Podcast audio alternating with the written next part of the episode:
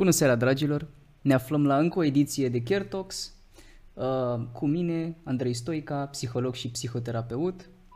Uh, o am alături de mine pe colega noastră, psihologa Dina Sârbu, și vom vorbi astăzi despre furie. Bună, Dina! Bună, Andrei! Mulțumesc foarte mult pentru invitație. Mă bucur foarte mult să fiu aici. Cu mare drag! Ce ne poți spune despre tine pentru început? Uh, eu sunt uh, psiholog clinician și psihoterapeut. Bună, Sol! Au, au, au! Avem și o pisică cu noi, este mascota noastră. Stați un pic. Sol Motanul. Opa. Și am vins iar în mine. e jucăuș. um, sunt uh, psiholog clinician și psihoterapeut, format în analiză tranzacțională. Lucrez în cabinetul meu de aproape 3 ani și îmi place foarte mult ceea ce fac. Uh, nu cred că aș fi putut să aleg mai bine această profesie. Am ales-o uh, în acord cu ceea ce simt și am simțit mereu că este uh, menirea mea. Uh-huh. Și în fiecare zi sunt foarte recunoscătoare că pot să fac ceea ce îmi place și ceea ce mi-am dorit mereu. Și se vede că îți place din felul în care vorbești despre asta. Ce te-a atras spre meseria asta? Eu din totdeauna am fost o mare iubitoare a poveștilor, ehm, a poveștilor de viață. Întotdeauna mi-a plăcut să ascult mai mult decât să vorbesc. Uh-huh. Și atunci când am avut ceva de spus, ehm, mi-am dorit întotdeauna să fie ceva bun, să fie ceva ce ar putea aduce o contribuție. Și cred că această profesie mi oferă ocazia perfectă să îmbin și ascultarea și ajutorul în măsura în care depinde de mine și pot să fac acest lucru și la finalul zilei mereu mă simt uh, satisfăcută de rezultatele muncii. Super. Um, furie. Pare că furia într-adevăr vine cu foarte multe aspecte pozitive în contrast cu tot ce am discutat. Um, de ce crezi că oamenii fug de furie până la urmă? Cred că o teamă foarte mare este de manifestările furiei, nu neapărat de rolul ei, cât de trăirea pe care noi o avem când o manifestăm, de toate consecințele care vin și în plan fiziologic și în plan mhm. psihologic în legătură cu furia.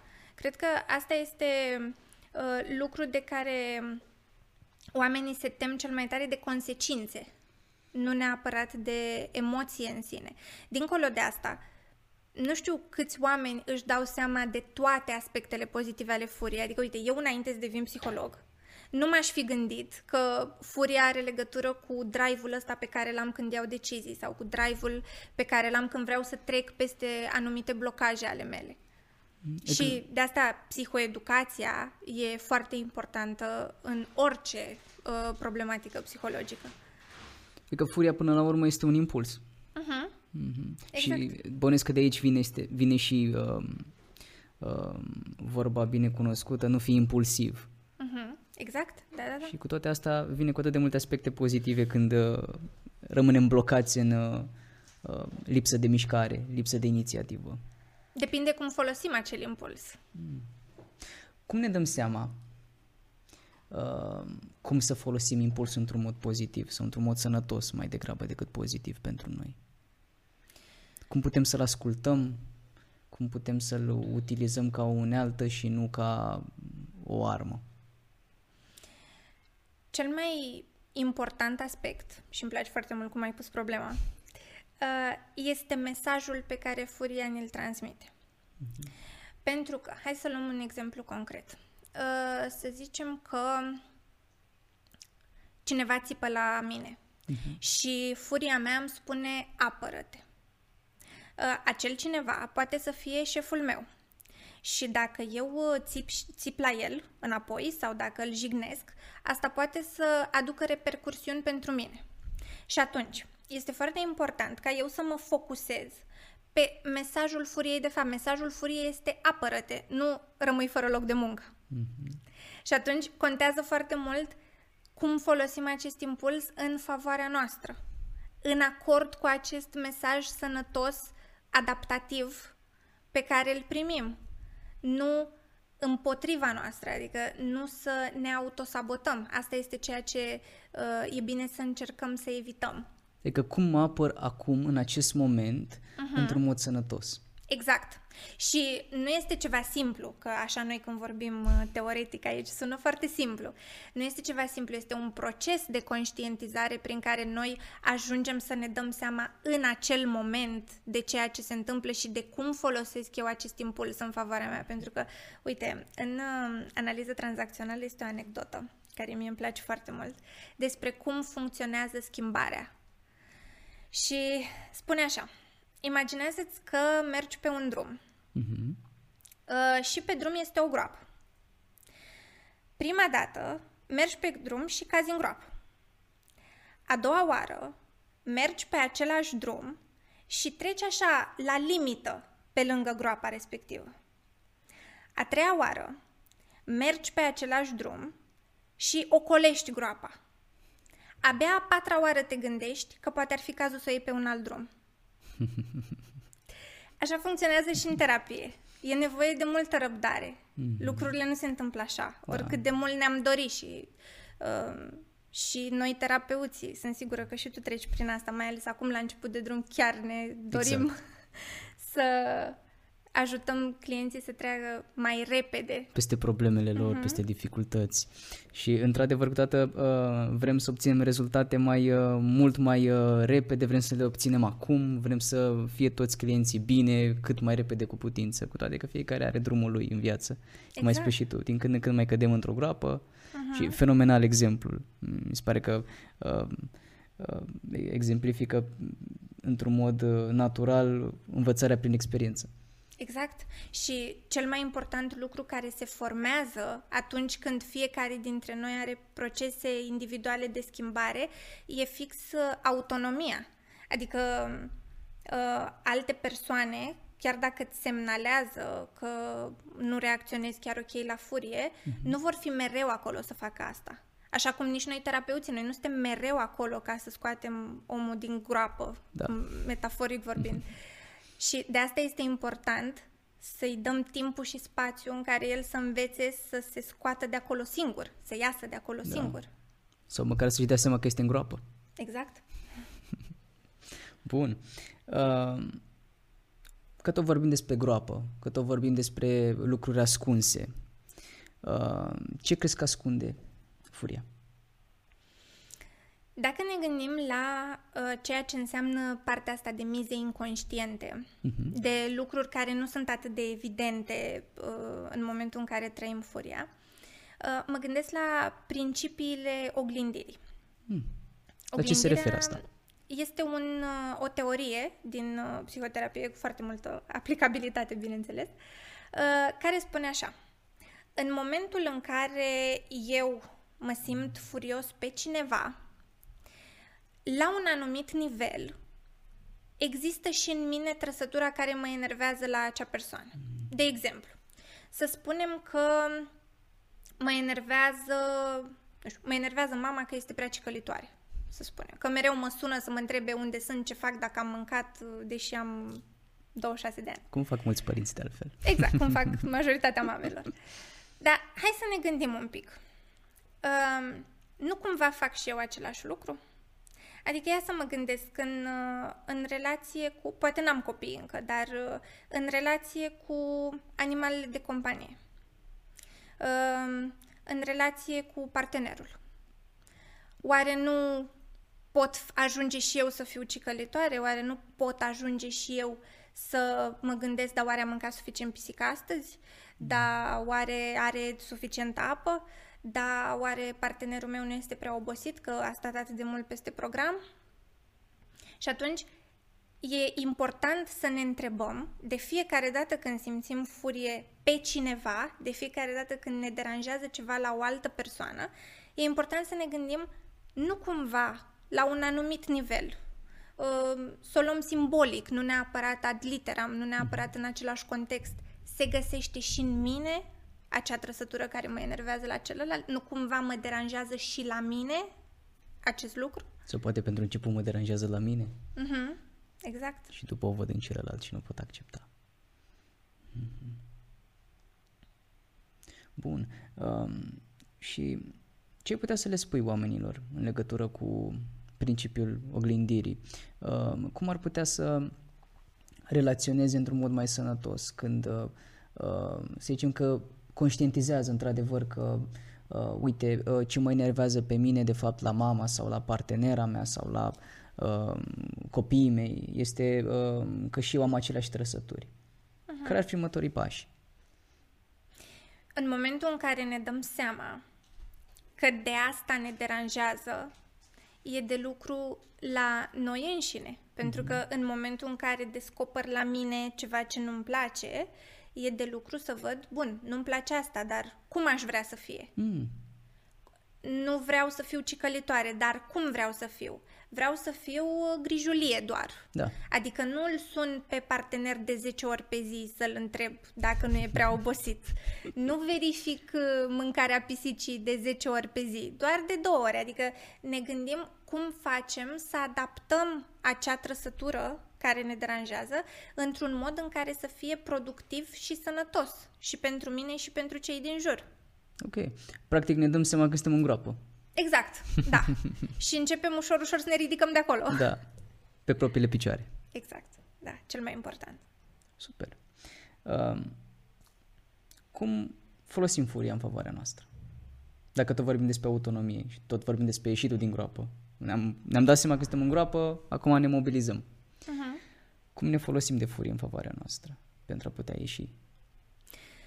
Cum spuneam și mai devreme, e important să ne uităm la mesajul ei. Uh-huh. Ea ne spune apără-te. Ce înseamnă să mă apăr? Uh, în funcție de modul în care mi se încalcă limitele, e important să mă gândesc ce limite vreau eu să stabilesc pentru viața mea uh-huh. și cum fac asta. Adică, uh, să spunem că eu nu vreau să lucrez ore suplimentare. Și mă enervează faptul că mi se cere să fac asta și că nici măcar nu sunt plătită pentru a cere ore suplimentare pe care mi se cere să le fac. Cum se întâmplă de obicei în Cum se întâmplă situații. de foarte multe ori, exact, Da. în, în foarte multe contexte. Ei bine, ce pot să fac în situația asta? Am trei variante marșelate. Acceptă, Mhm. pot să zic ok, um, am, am nevoie să capăt experiență, sunt la început de drum, nu este o problemă atât de mare că lucrez ore suplimentare o vreme, dar e important să definez ce înseamnă pentru mine o vreme, că dacă o lăsăm așa în termeni, de, în, în termeni atât de uh, abstracți, o vreme poate să însemne 5 ani. Și pierdem multe. Exact, mm-hmm. în acești 5 ani. Și atunci avem așa, fie acceptăm, fie schimbăm ce putem schimba, adică fie încerc să vorbesc la locul de muncă să le spun, uite, eu chiar nu vreau să lucrez ore suplimentare. Pentru mine asta chiar este o limită. Și asta, bineînțeles, poate să aducă cu sine uh, consecințe, adică uh, oamenii pot să nu fie de acord cu această limită a noastră. Nu spune nimeni că o să ne primească cu brațele deschise și o să facă ce vrem noi. Uh, dar e important să fim pregătiți pentru aceste consecințe, că până la urmă limita este în favoarea noastră. O facem ca să ne protejăm pe noi.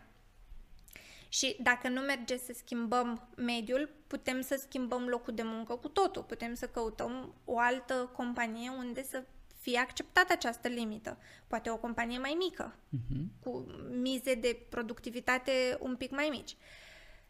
Și asta ar fi cea de-a treia variantă, adică pleacă. Ok, bun. Uh, ce se întâmplă în situațiile în care uh, să spunem că persoana respectivă lucrează aceste ture în plus, Uh-huh.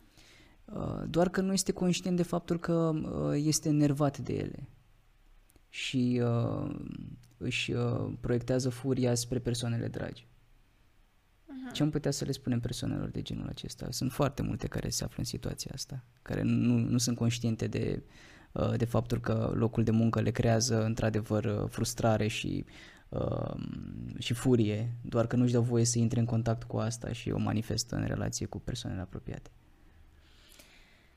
Cred că ceea ce ajută cel mai mult în situațiile de genul ăsta este ascultarea.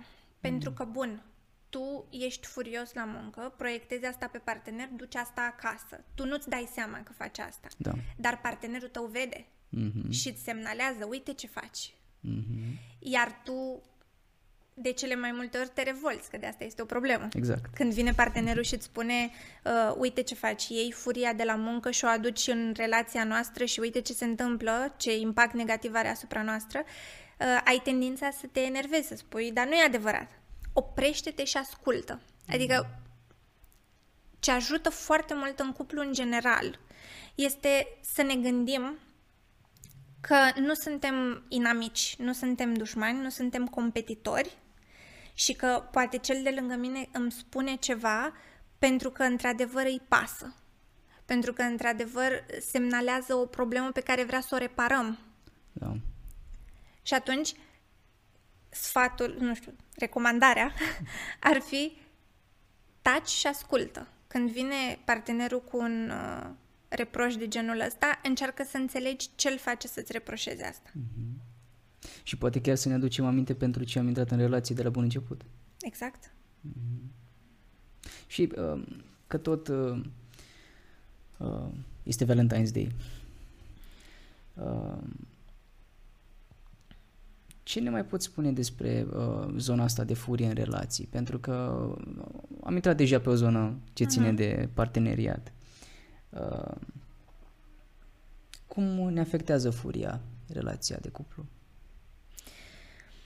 Dacă ne uităm la, din nou, miza care apare când, a, când există foarte multă furie, de regulă ea se asociază cu lupta de putere. Uh-huh. Se creează o dinamică um, de superioritate-inferioritate între parteneri. Și nu, nu ne dorim asta. Uh-huh. Mă întâlnesc uh, deseori în cabinet cu situații de genul uh, mă enervează partenerul meu pentru că uh, ia decizii fără mine. Uh-huh. Uh, mă enervează partenerul meu pentru că își lasă hainele înșirate prin toată casa când eu i-am zis de atâtea ori să nu mai fac asta. Bun, ce se întâmplă de fapt? În interiorul nostru, când apare un deranj de genul ăsta, o fricțiune de genul ăsta în cuplu. Păi, fie mă simt neascultat, fie mă simt neimportant. Asta înseamnă, de fapt, că partenerul ia decizii fără mine. Înseamnă că eu nu contez în relație și asta mă doare, de fapt. Aici atacă partenerul. Cum spuneam, furia ne semnalează faptul că suntem agresați într-un fel sau altul. Și atunci e nevoie să mă întreb în ce fel mă simt eu agresat în situația asta? În ce fel să pun problema? Adică, din nou, care e limita pe care eu vreau să o pun? Vreau să simt că eu contez în această relație și atunci ce pot să fac este să mă duc la partener, să deschid discuția sincer din uh, intimitatea cuplului. Relație, da. Exact, și să-i spun, uite, atitudinea ta pe mine mă face să mă simt așa, mă face să mă simt neimportant, mă face să mă simt neiubit, nu suntem pe aceeași lungime de undă.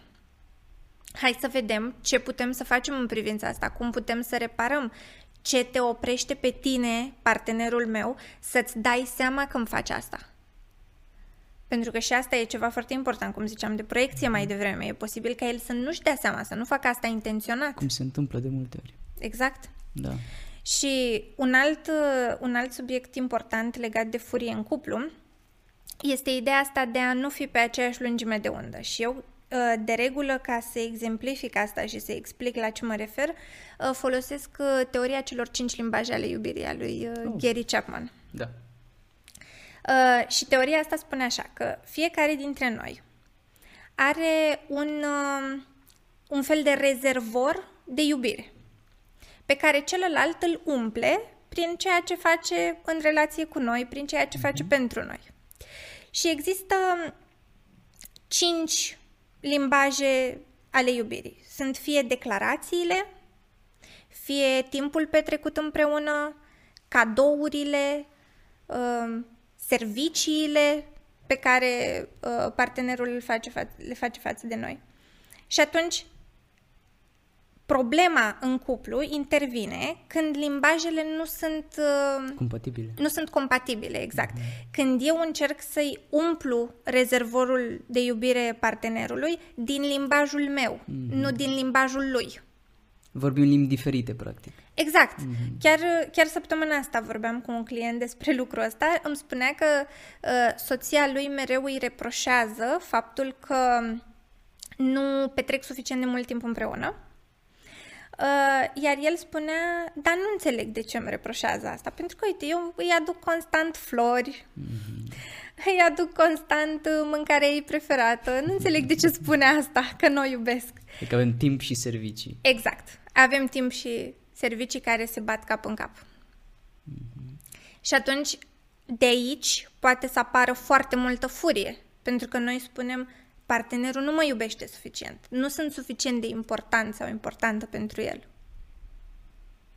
Și dacă ar fi să ne reîntoarcem la ceea ce spuneai, practic din câte înțeleg, uh, furia în relație sau mereu când vedem partenerul că este furios sau ne reproșează anumite lucruri, uh, de fapt nu cuvintele folosite sunt cele care contează, ci de fapt energia cu care e, pe care el sau ea o manifestă, ceea ce uh-huh. înseamnă că ne trezește un semnal de alarmă că partenerul se simte uh, rănit sau uh, se simte agresat. Uh-huh. Exact.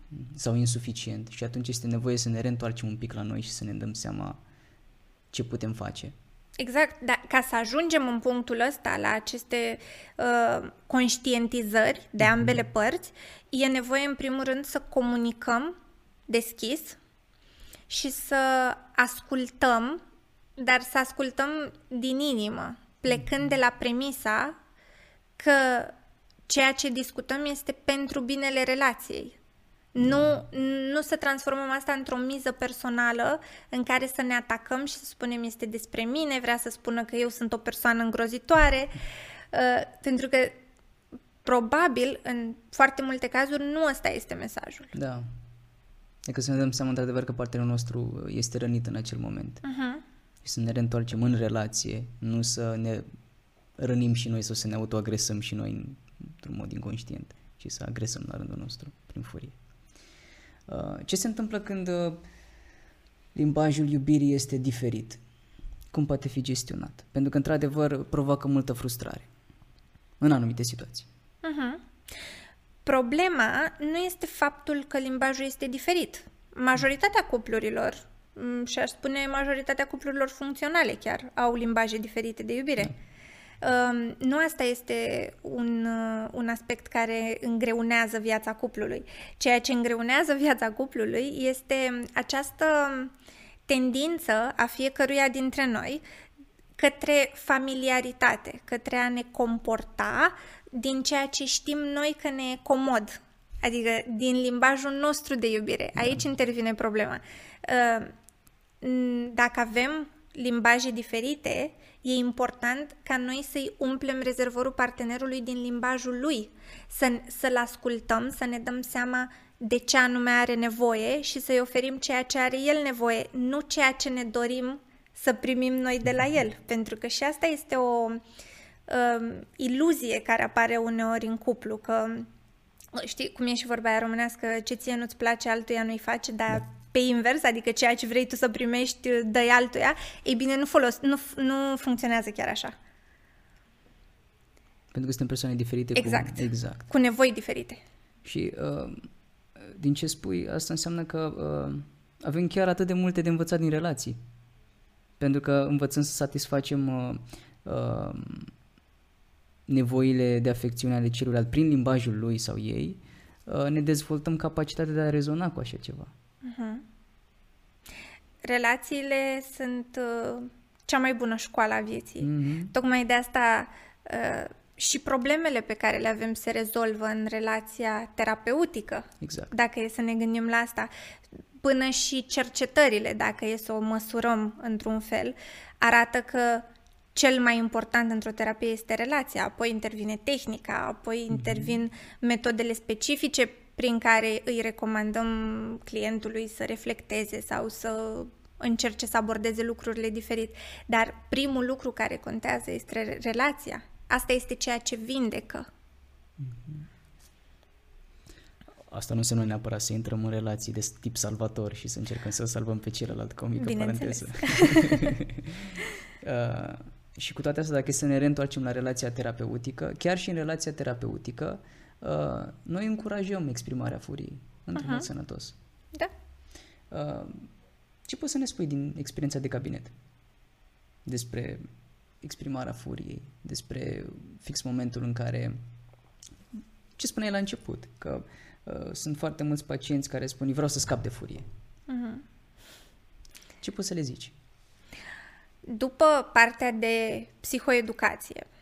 Este foarte importantă partea de autenticitate. Adică, bun, uh, foarte mulți oameni își temperează furia pentru că li s-a spus că este ceva în regulă cu asta, cu modul în care ei și-o manifestă. Ei nu gândesc neapărat despre ei că este în neregulă, dar văd că ceilalți cataloghează acest lucru ca fiind în neregulă și atunci pentru a fi plăcuți, pentru a fi acceptați, pentru a se integra, învață să nu se manifeste. Mm-hmm. Și atunci, în terapie, ceea ce facem noi după psihoeducație, este să-l încurajăm să manifeste asta ca să se cunoască în primul rând. Pentru că este un spațiu sigur în care nu o să-l respingă uh, terapeutul, nu o să-l dea afară pe ușă, nu o să-l abandoneze. Știm că astea sunt uh, rănile cele mai mari de care noi ne ferim. Uh-huh. Și tocmai de asta este spațiul ideal în care el poate să se manifeste exact așa cum simte, cum gândește, cum trăiește. Autenticitatea și sinceritatea, în primul rând, față de propria persoană, sunt primul pas pentru conștientizările ulterioare și pentru uh, schimbările pe care vrem noi să le obținem. Un contact real cu sinele în relație cu o persoană sănătoasă. Exact. Uh-huh. Bun. Um, când devine furia nesănătoasă? Că tot am vorbit un pic despre uh, asta, că oamenii sunt învățați că nu este ok să exprimi asta. Uh, când devine nesănătoasă și uh, cum ne afectează viața? Putem să ne dăm seama că este nesănătoasă atunci când uh, aduce consecințe în uh, planul fiziologic, de exemplu.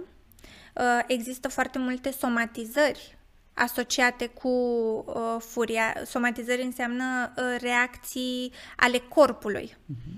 uh, prin care el ne indică faptul că ceva e în neregulă dureri de cap, amețeli, dureri în piept, uh, tulburări de somn, care uh, la rândul lor sunt, pot fi asociate cu coșmaruri, poate, prin care uh, furia își face simțită prezența. Apoi, disfuncționalitatea apare în relații, când începem să pierdem oameni sau uh, începem să observăm că ei au distanță față de noi din cauza modului în care noi ne manifestăm putem să pierdem oportunități de oportunități de angajare, um, oportunități mm-hmm. profesionale sau de formare, de învățare. Aici devine furia nesănătoasă, în momentul în care vedem că în loc să fie utilă să ne energizeze, să ne ajute să obținem cât mai multe lucruri, din contră, începe să ne împiedice să obținem ceea ce noi ne dorim de la viață. Stagnăm. Exact, stagnăm. Și Ăsta este principalul criteriu prin care noi ne putem da seama dacă este sănătos sau nu ceea ce facem. Ok. Uh,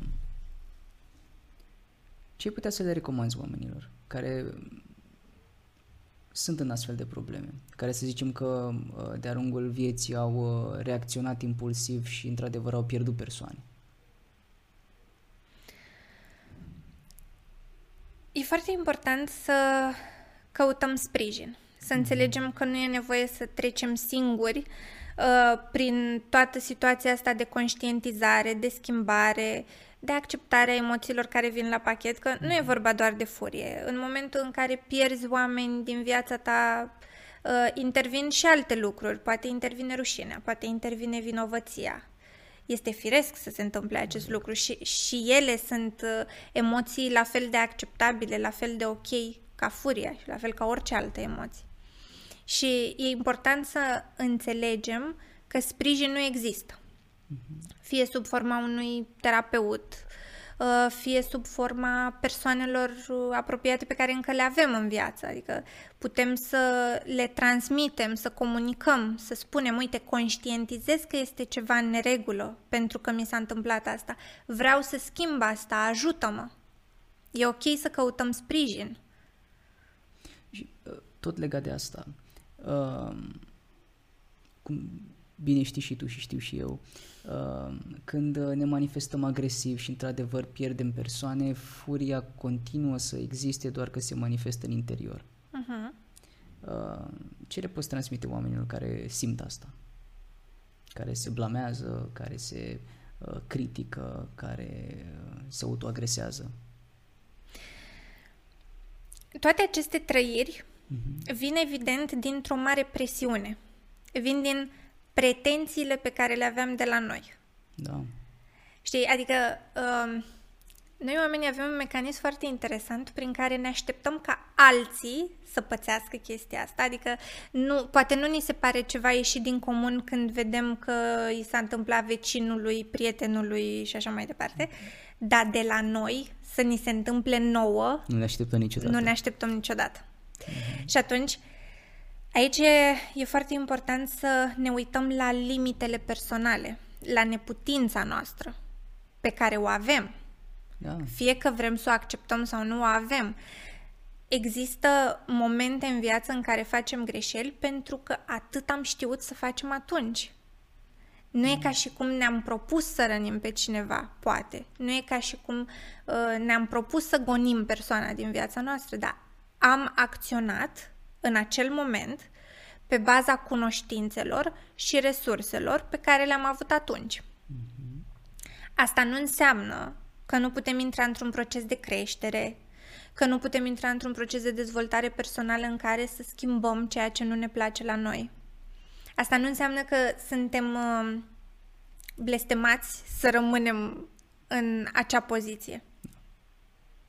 Și uh, tocmai de asta este important să facem pași în direcția, adică să ne dăm seama în primul rând ce vrem să obținem și cum să facem pași în direcția asta.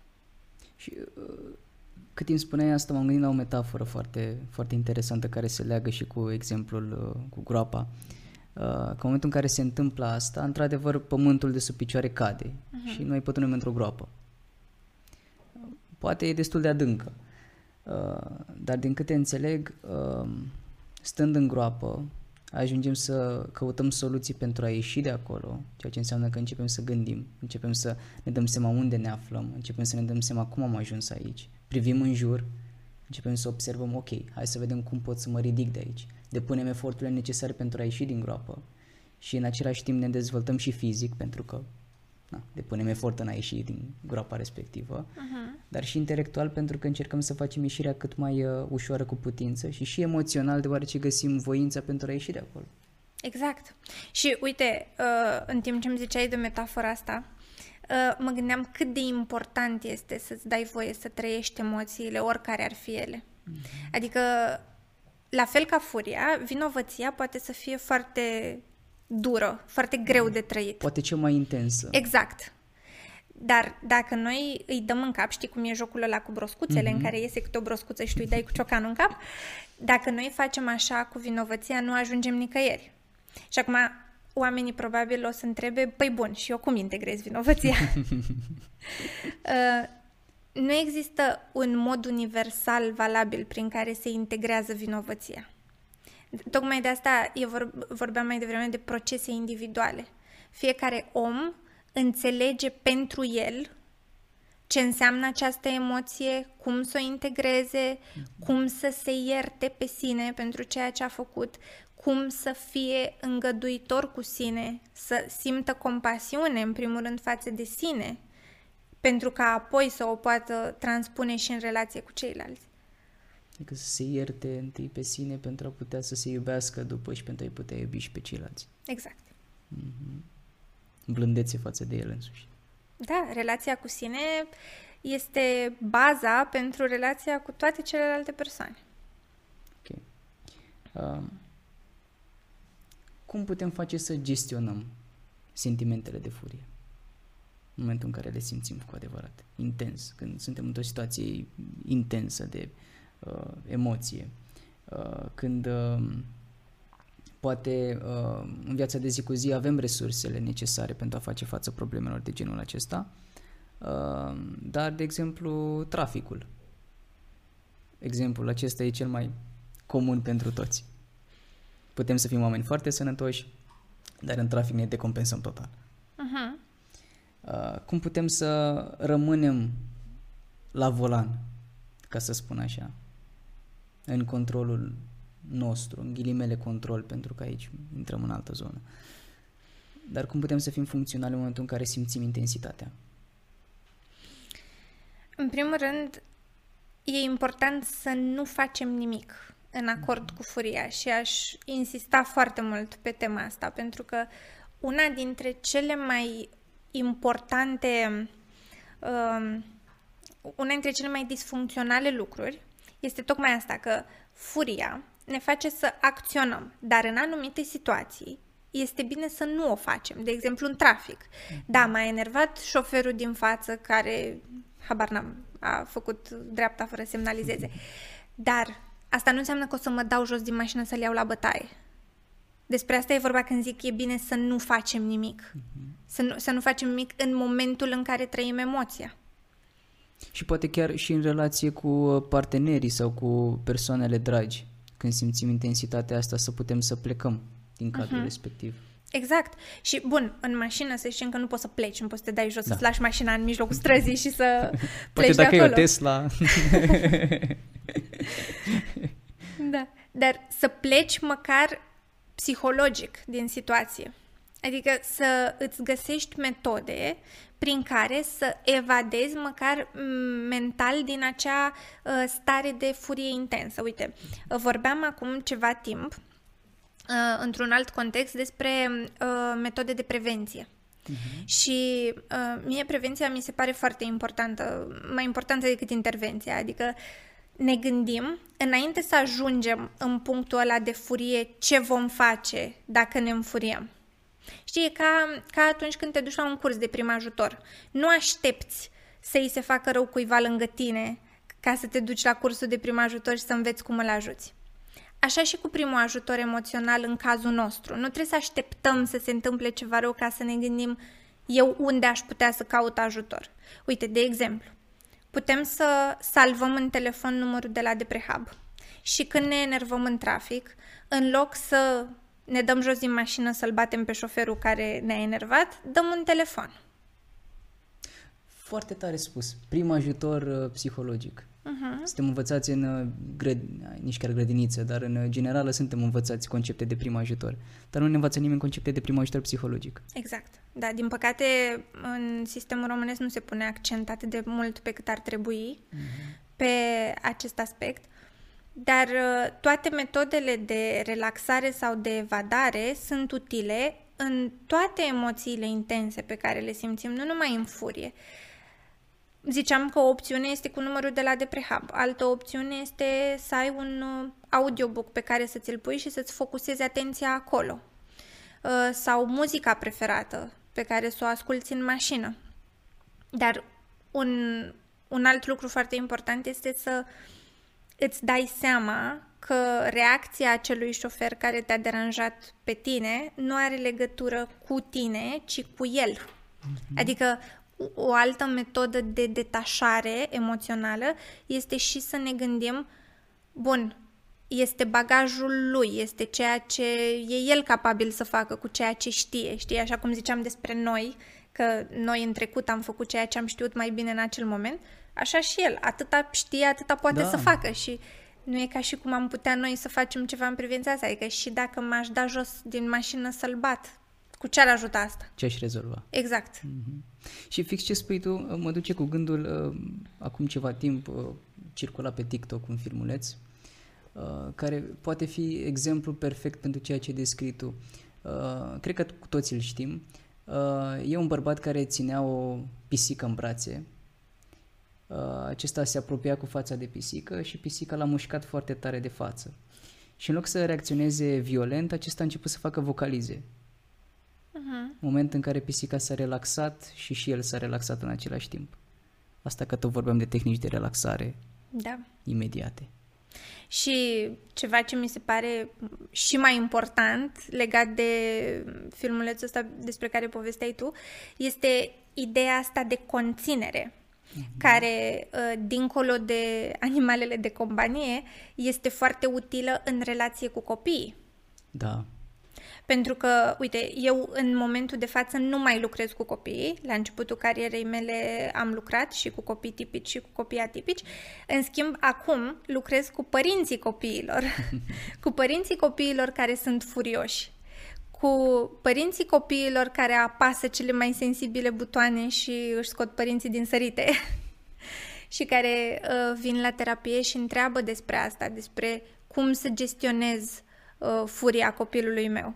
Și tocmai această conținere, adică această capacitate de a nu reacționa ca părinte este foarte importantă. Exact cum descriai în clipul cu pisica. Un copil poate să aibă foarte multe motive pentru care își exprimă furia, la fel ca un adult. Exact. Dar dacă eu ca părinte reacționez agresiv la asta, el nu va înțelege nimic din situație, nu, nu-l va învăța cum să-și gestioneze emoțiile. Maxim va trage concluzia că e ceva în neregulă cu el, că a fost un copil obraznic sau rău sau... Cu ce am greșit în situația exact. asta. Uh-huh. Și nu face decât să perpetueze cercul. Da, furii. exact.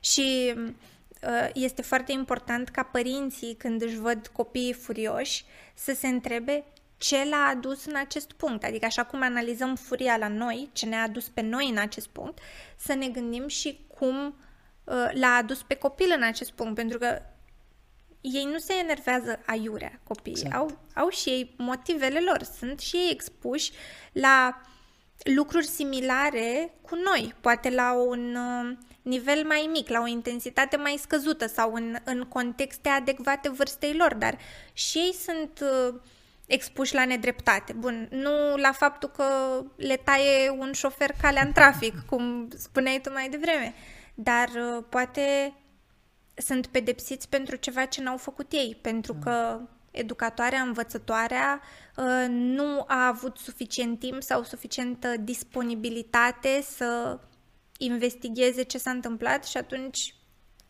a pus o pedeapsă ca să, exact, ca să nu lase lucrurile uh, neabordate și copilul s-a trezit cu această nedreptate asupra lui.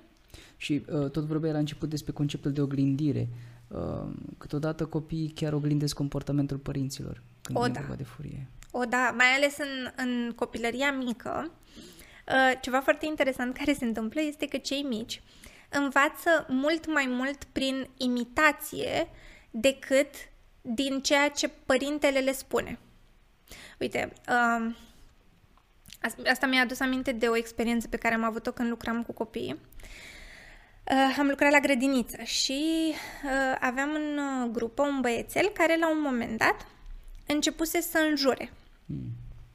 Uh, educatoarele nu știau cum să reacționeze la asta pentru că, în primul rând, nu, nu știau de unde vine asta, pentru că el era singurul copil din grupă care făcea asta și atunci nu puteam să presupunem că a învățat de la un alt copil. Da.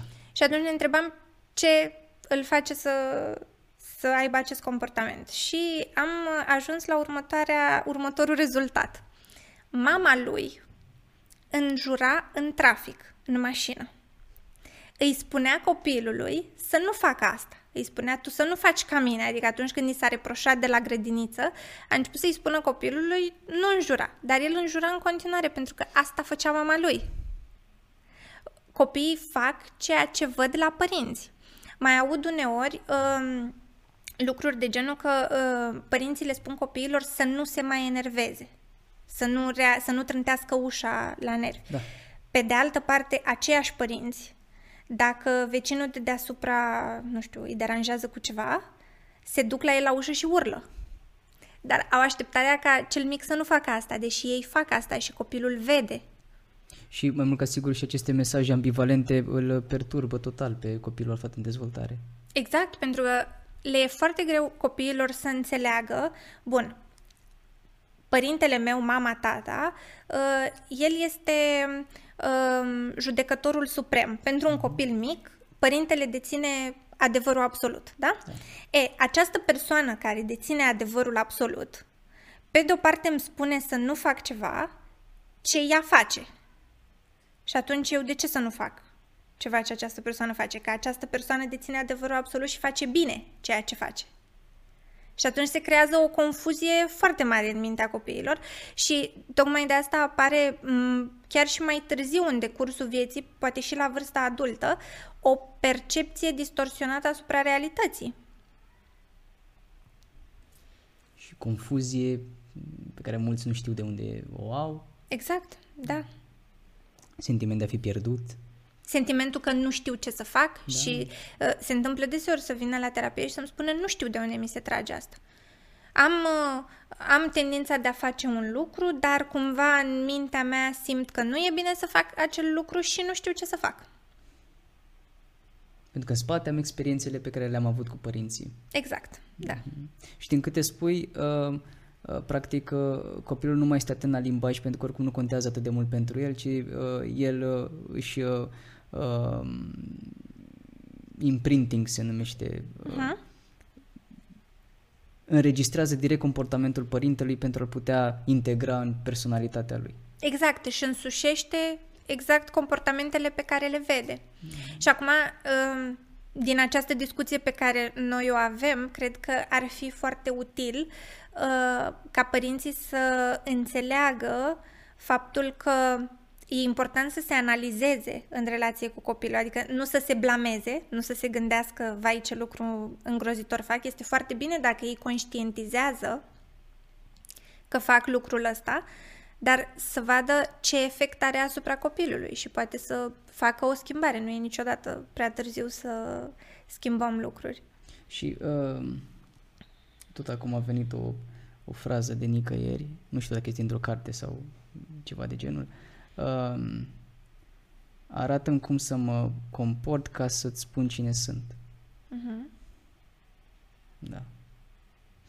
Uh, bun, uh, că tot vorbim despre relația asta dintre părinți și uh, copii, uh, dintre uh, angajați și uh, uh, companii, autoritate și oameni. Uh-huh. Relații care se repetă peste tot. Uh, trăind în societate avem și conceptul ăsta de respect. Uh-huh. Părinții impunând asta asupra noastră încă de mici, bunicii poate la fel. Uh, Uh, și acum vine întrebarea uh, dacă furia și intimidarea ajută la uh, impunerea respectului. Un uh, lucru foarte important legat de valori uh-huh. este să ne dăm seama ce înseamnă valoarea respectivă pentru noi. Uh, se aude uh, foarte des uh, numele ăsta respect în casă, la școală, în relații. În relații, exact. Dar um, se pleacă de la premisa că acest concept respect are aceeași semnificație pentru toată lumea, ceea ce nu este adevărat. Mm-hmm. La fel cum e cu limbajele iubirii. Exact, exact. și asta e valabil pentru toate valorile și pentru încredere și pentru sinceritate. E, pentru mine poate să însemne ceva, pentru tine poate să însemne altceva. Uh-huh. Și uh, revenind la întrebarea ta, din acest motiv, uh, cred că respectul este ceva ce nu se poate impune. Pentru că ce respect să impun? Cel în care cred eu, cel în care crezi tu? Pe care? Ce limbă vorbim, practic. Exact, ce limbă vorbim. Uh-huh. Și uh, chiar și așa, uh, furia cu siguranță nu este o uh, metodă utilă de a face pe cineva să înțeleagă ceva, să adopte un anumit comportament, decât dacă uh, noi încercăm să setăm o limită cu acel comportament, ceea ce nu e cazul uh, când vine vorba de respect, când vine vorba de respect mm-hmm. sau de uh, găsirea unor valori comune în relații. Și atunci, ceea ce mi s-a părut mie întotdeauna foarte util legat de valori și aș recomanda legat de respect este ideea asta de autenticitate și coerență în comportament. Adică eu uh, îmi doresc să fiu respectată de cei din jurul meu, ok? Mă gândesc ce anume mă face pe mine să respect oamenii din jur. Uh, ce anume din comportamentul lor eu admir și uh, mă face să uh, leg această valoare de ei. Ei bine, după ce răspund la această întrebare, voi face și eu aceste lucruri pentru a trăi coerent. Adică, dacă eu îl respect pe celălalt pentru că este punctual, să zicem, atunci voi fi și eu punctuală ca să fiu eu demnă de respect în ochii mei, în primul rând. Mm-hmm. Și abia apoi în ochii celor care rezonează cu mine. Nu putem să ne așteptăm ca toată lumea să aibă aceeași reacție față de noi, indiferent care este valoarea despre care vorbim, încredere, respect. Clar. Uh-huh. Și încă o dată putem să observăm uh, uh, puterea și cât de mult ne, ne învață relațiile în general. Cât de mult creștem interacționând. Da, chiar da. Um, că tot uh, vorbim despre uh, respect și tot am folosit cuvântul putere. Um, frecvent întâlnim în relații lupta asta pentru putere, în care partenerii joacă dansul furiei, ca să zic așa. Uh-huh. Uh, cum gestionăm asta în relație cu partenerul? Nevoia de a impune uh, respect, de a impune putere, de, uh, de a-l domina pe celălalt, ceva ce este des întâlnit în foarte multe relații disfuncționale. Uh-huh. În primul rând, e nevoie să gestionăm asta în relație cu noi, mm. pentru că problema nu este în relație cu partenerul. Cum spuneam și mai devreme, uh, respectul nu se poate impune. Uh, dacă simt nevoia să-l domin pe celălalt în relație, ce mă face să simt această nevoie? Pentru că dominarea nu este o nevoie care se leagă de partea sănătoasă a relațiilor. Și atunci, pun, e ok că o am, dar ce mă face să o am? În ce alte relații din viața mea am mai simțit-o și cum am învățat că este de dorit ca eu în relațiile mele să domin? Care este miza, de mm. fapt? Pentru că atunci când vreau să domin, miza nu mai este relația de cuplu. Aia a mm. dispărut de mult. Miza este eu, să fiu eu undeva sus. Mi s-a întâmplat ceva în trecut și văd asta cu un partener și vreau să obțin siguranță. Exact. Și încă o dată vine uh, și din furia asta, că mă simt amenințat de ceva, uh-huh. din interior. Exact, și să văd ce parte din mine este amenințată, ce nevoie a mea este amenințată. Menționam și mai devreme nevoile uh, de a fi ascultat, de a fi important, de a simți că eu contez, de a simți uh-huh. că eu merit, de a simți că eu merit să fiu iubit, ca să o particularizăm cumva. Și tot vorbeam despre relația cu părinții. Da.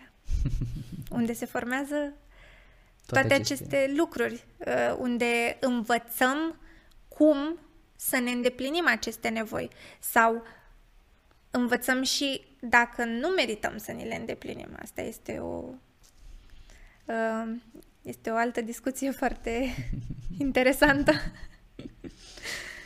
Uh, bun. Uh, când este bine să exteriorizăm furia și în ce măsură? Este foarte util să exteriorizăm furia atunci când noi ne simțim agresați, dar, cum ziceam și mai devreme, vedem cum direcționăm impulsul. Și aici m-aș referi la uh, reacțiile asertive versus mm-hmm. reacții agresive sau pasiv-agresive. Pentru cei care ne urmăresc, care e diferența dintre reacții asertive și reacții uh, agresive sau pasiv-agresive? Uh-huh. Reacțiile asertive sunt cele în care eu setez limite, spun ceea ce îmi doresc, um, spun ceea ce nu-mi doresc, dar într-un mod în care să țin cont și de celălalt, într-un mod în care să tratez și nevoile celuilalt ca fiind importante, nu doar ale mele. Adică este o abordare prin care uh, pun limite fără a trece peste celălalt, fără a seta această dinamică de luptă de putere de care vorbeam mai departe, fără a seta un raport de inferioritate-superioritate. Okay. Reacția agresivă este cea în care uh, nevoile celuilalt nu contează. doar nevoile mele contează, Eu vreau asta. exact, și eu voi obține asta cu orice preț, de cele mai multe ori este o reacție foarte uh, Viscerală. explozivă, da, viscerală, explozivă, dar care, in the end, duce la stricarea relației, pentru că acolo nu mai e vorba de relație. Cumva, principala diferență dintre asertivitate și agresivitate este că în asertivitate țin cont de mine și de celălalt ca parte dintr-o relație, în agresivitate țin cont doar de mine, fără să-mi pese de celălalt și de relație. Sunt doar eu cu rănile mele, nu suntem noi Da. cu rănile noastre. Mhm, exact. Iar agresivitatea pasivă, că am menționat și asta mai devreme, este practic această dinamică, dar mascată. Adică încerc să nu arăt că pentru mine celălalt nu contează. Și cum fac asta? Păi fac o glumă. Adică uh, nu-ți spun în față că ești prost, dar uh, fac o glumă despre coeficientul tău de inteligență sau uh, uh, cumva te jignesc uh, voalat. Asta este agresivitatea pasivă. Sau poate chiar și în uh, lucruri mai simple, de exemplu, uh, am mâncat împreună și aleg doar eu să spăl vasele și vasele tale le las undeva într-un colț. Exact, da. Asta este o, o manieră cu atât mai indirectă de a fi agresiv. Da. Uh, bun. Uh, ce am putea să le spunem uh, persoanelor care se află în situația asta? Cum ar putea să comunice mai ușor asertiv? Cum ar putea să-și acceseze partea asta mai asertivă? Ce contează de fapt cel mai mult în momentul în care uh, simțim agresivitatea și vrem să ne îndreptăm spre asertivitate? Ce să ne aducem aminte? Foarte multe întrebări am pus. Mhm. Da. Foarte multe întrebări, dar foarte bune toate. um, este foarte important să ne aducem aminte că este și un celălalt în această relație. Și este foarte important să ne aducem aminte care e miza. Noi vrem ca relația să funcționeze. Da. Vrem să fiu și eu fe- să fim și eu fericit și tu fericit. Mhm. Adică să gândim despre a, să gândim la plural. Eu plus tu egal noi. Exact, da. Asta este foarte important ca să trecem de la agresivitate la asertivitate. Adică să spunem, uite, eu am nevoie de asta, înțeleg că tu ești supărat, înțeleg că pentru tine ar fi mai simplu, poate, dacă eu n-aș avea nevoie de asta, dar uite, asta este nevoia mea. Cum facem să împăcăm și nevoia ta de, nu știu, comoditate, să zicem, dar și nevoia mea, limita pe care eu încerc să o... Care este compromisul real Mhm. la care putem ajunge amândoi? Da, uite, asertivitatea e foarte mult despre negociere. Agresivitatea e foarte mult despre impunere, apropo că vorbeam mai devreme Da. de ce putem și ce nu putem să impunem. Deci, uh, într-una negociem și avem un bine comun și în cealaltă luăm cu totul. Mhm, exact. Și luând, pierdem mai mult decât credem. Da, și uite, o, o credință destul de uh, disfuncțională în contextul ăsta este uh, ideea de mi se cuvine, adică nu merit, mi se cuvine, știi, fără să mă gândesc că și celuilalt îi se cuvin niște lucruri, nu doar mie. Ca și cum doar eu contez și atât. Mhm. Da. Și asta aud în foarte multe cupluri când apar discuții. Da, din, din păcate, uh, e foarte trist uneori că, deși cuplul este un uh, context atât de favorabil pentru descoperire de sine și uh, pentru punerea în valoare a calităților noastre în relație cu celălalt, uh, nu îl folosim la maximul lui potențial. Și îl blocăm sau Mhm. ne blocăm. Da. În final asta se întâmplă, ne blocăm. Bun, uh, o să deviez acum puțin. Pentru că ne-a scris la un dat o mămică și a spus că băiețelul ei de șapte ani este foarte nervos acasă, însă la școală nu se manifestă deloc așa. Ce crezi că se întâmplă?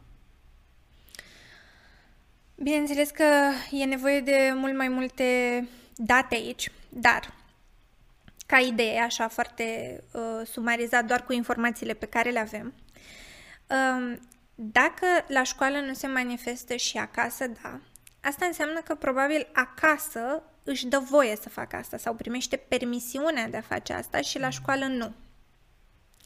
Uh, pe de o parte e important să aflăm cauza um, furiei copilului, pe de altă parte să aflăm ce se întâmplă la școală de nu este permis să se manifeste în, niciun, în nicio formă.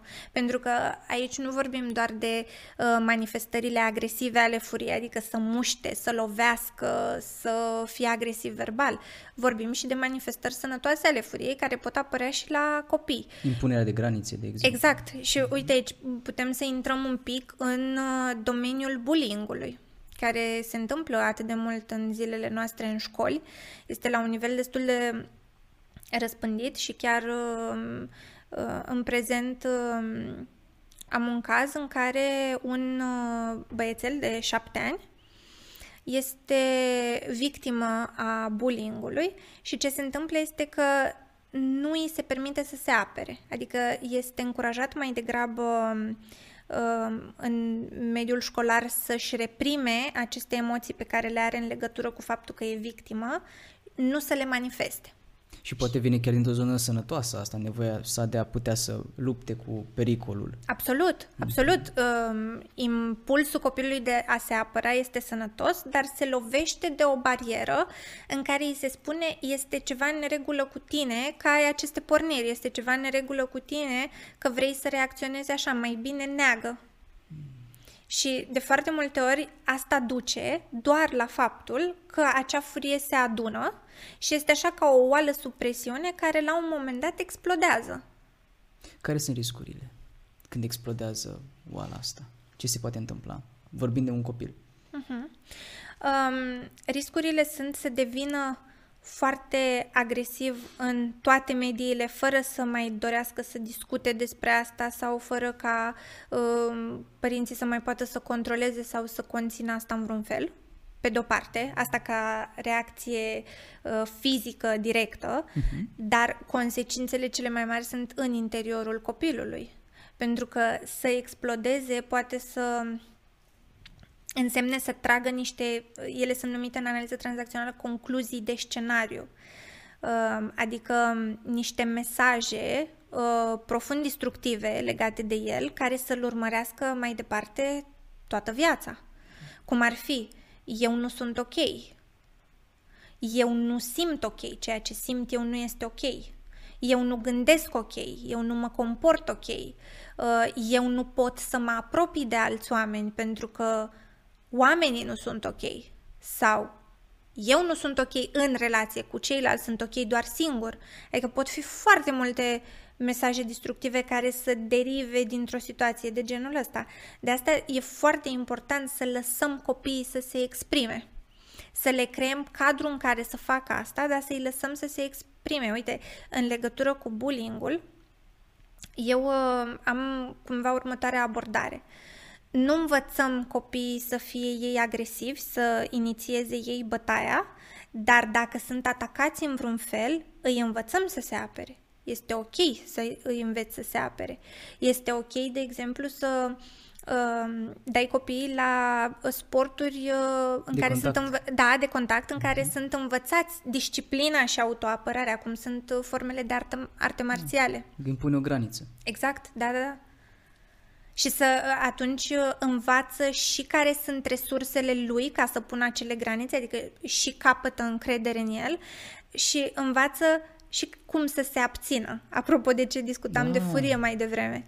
Este un concept foarte uh, important, mai ales în uh, lupte, pentru că uh, um, parcă Bruce Lee zice asta la un moment dat, uh, că mai bine să fii un uh, războinic într-o grădină decât un grădinar într-un război.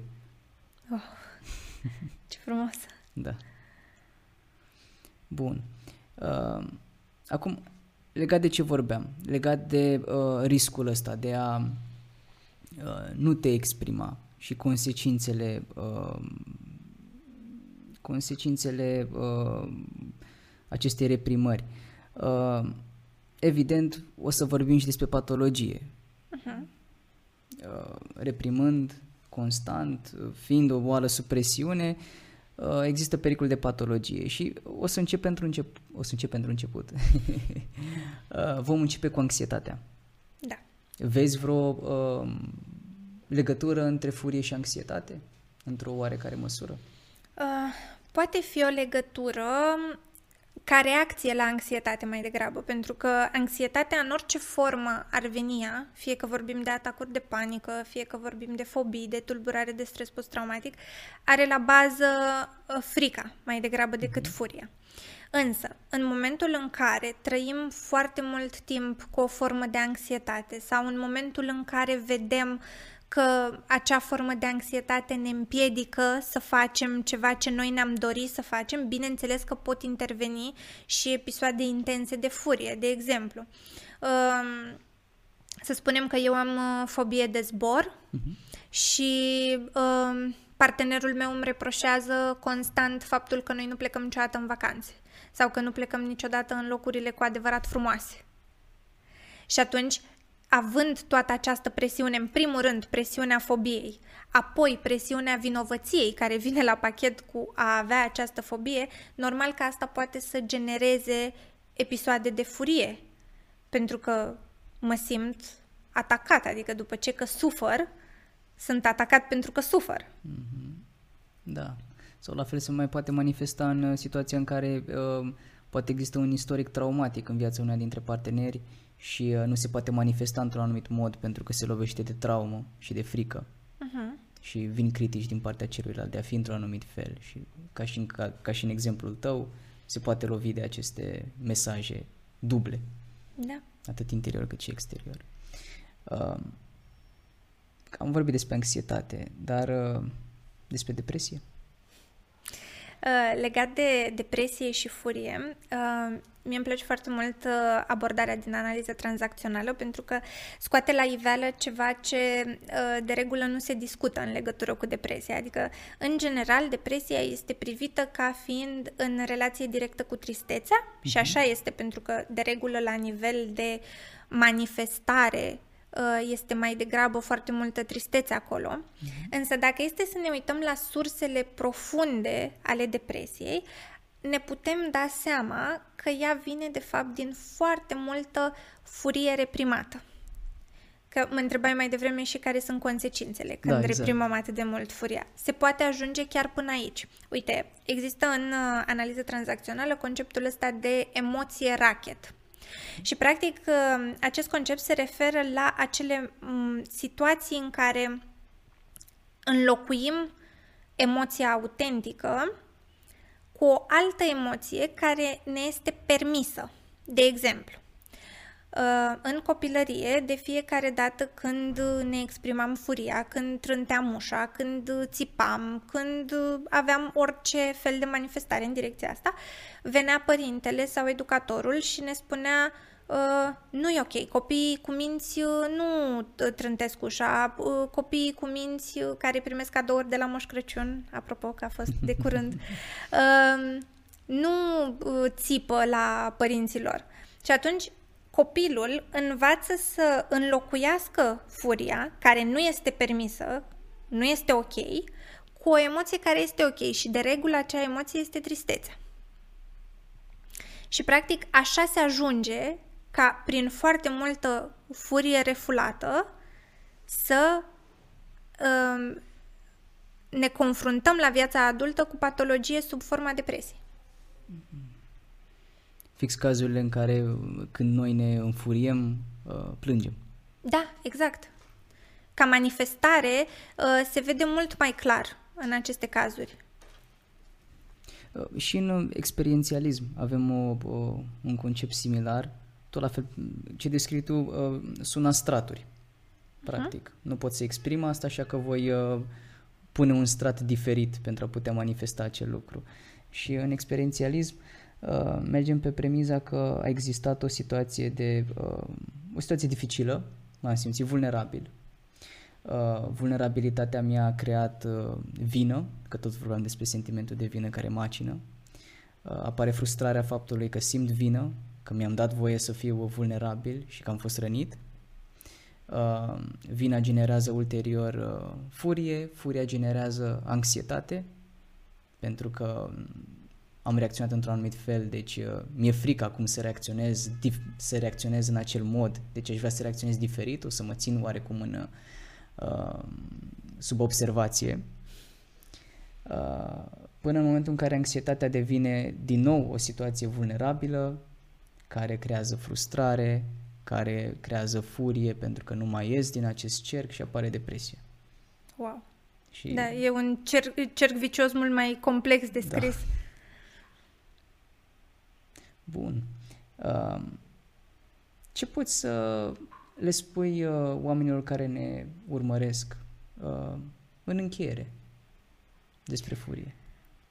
Cel mai important mesaj pe care mi-ar plăcea să-l țină minte um, este faptul că e ok să trăim furie. Mm-hmm. Așa cum e ok să trăim orice altă emoție, este ok să trăim și furie. Să găsim, bineînțeles, strategiile cele mai potrivite și cele mai sănătoase pentru noi în care să o manifestăm, dar este o emoție la fel de firească, așa cum sunt toate celelalte. Că este normal să ne trăim emoțiile. Exact. Ok. Îți mulțumesc mult, Adina. Mulțumesc și eu pentru invitație. Și vă mulțumesc și vouă pentru că ați stat alături de noi. Uh, sper că v-ați simțit bine. Vă urez uh, un Valentine's Day împlinit alături de ceilalți sau alături de dumneavoastră în cazul în care sunteți singuri. Și ne auzim data viitoare. Seară frumoasă!